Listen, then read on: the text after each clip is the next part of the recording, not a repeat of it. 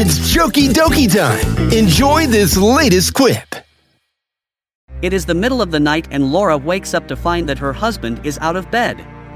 She dresses in her robe and goes downstairs to find him sitting in front of a turned-off TV, holding a cup of coffee and looking into the distance, lost in some sad thought. "What's the matter, honey?" she asks. "Why the heck are you down here at this hour?" Her husband looks up at her and says, "Do you remember when we started dating when you were just 17? Sure, she answers, a bit confused. Her husband groaned in sadness. "And do you remember when your father, the sheriff, caught us fooling around?" "Yes, of course I do."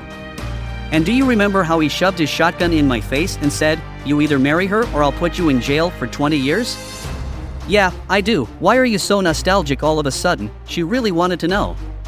The husband wiped a tear from his cheek and said, "It's just that. It's been 20 years and I would have been out today."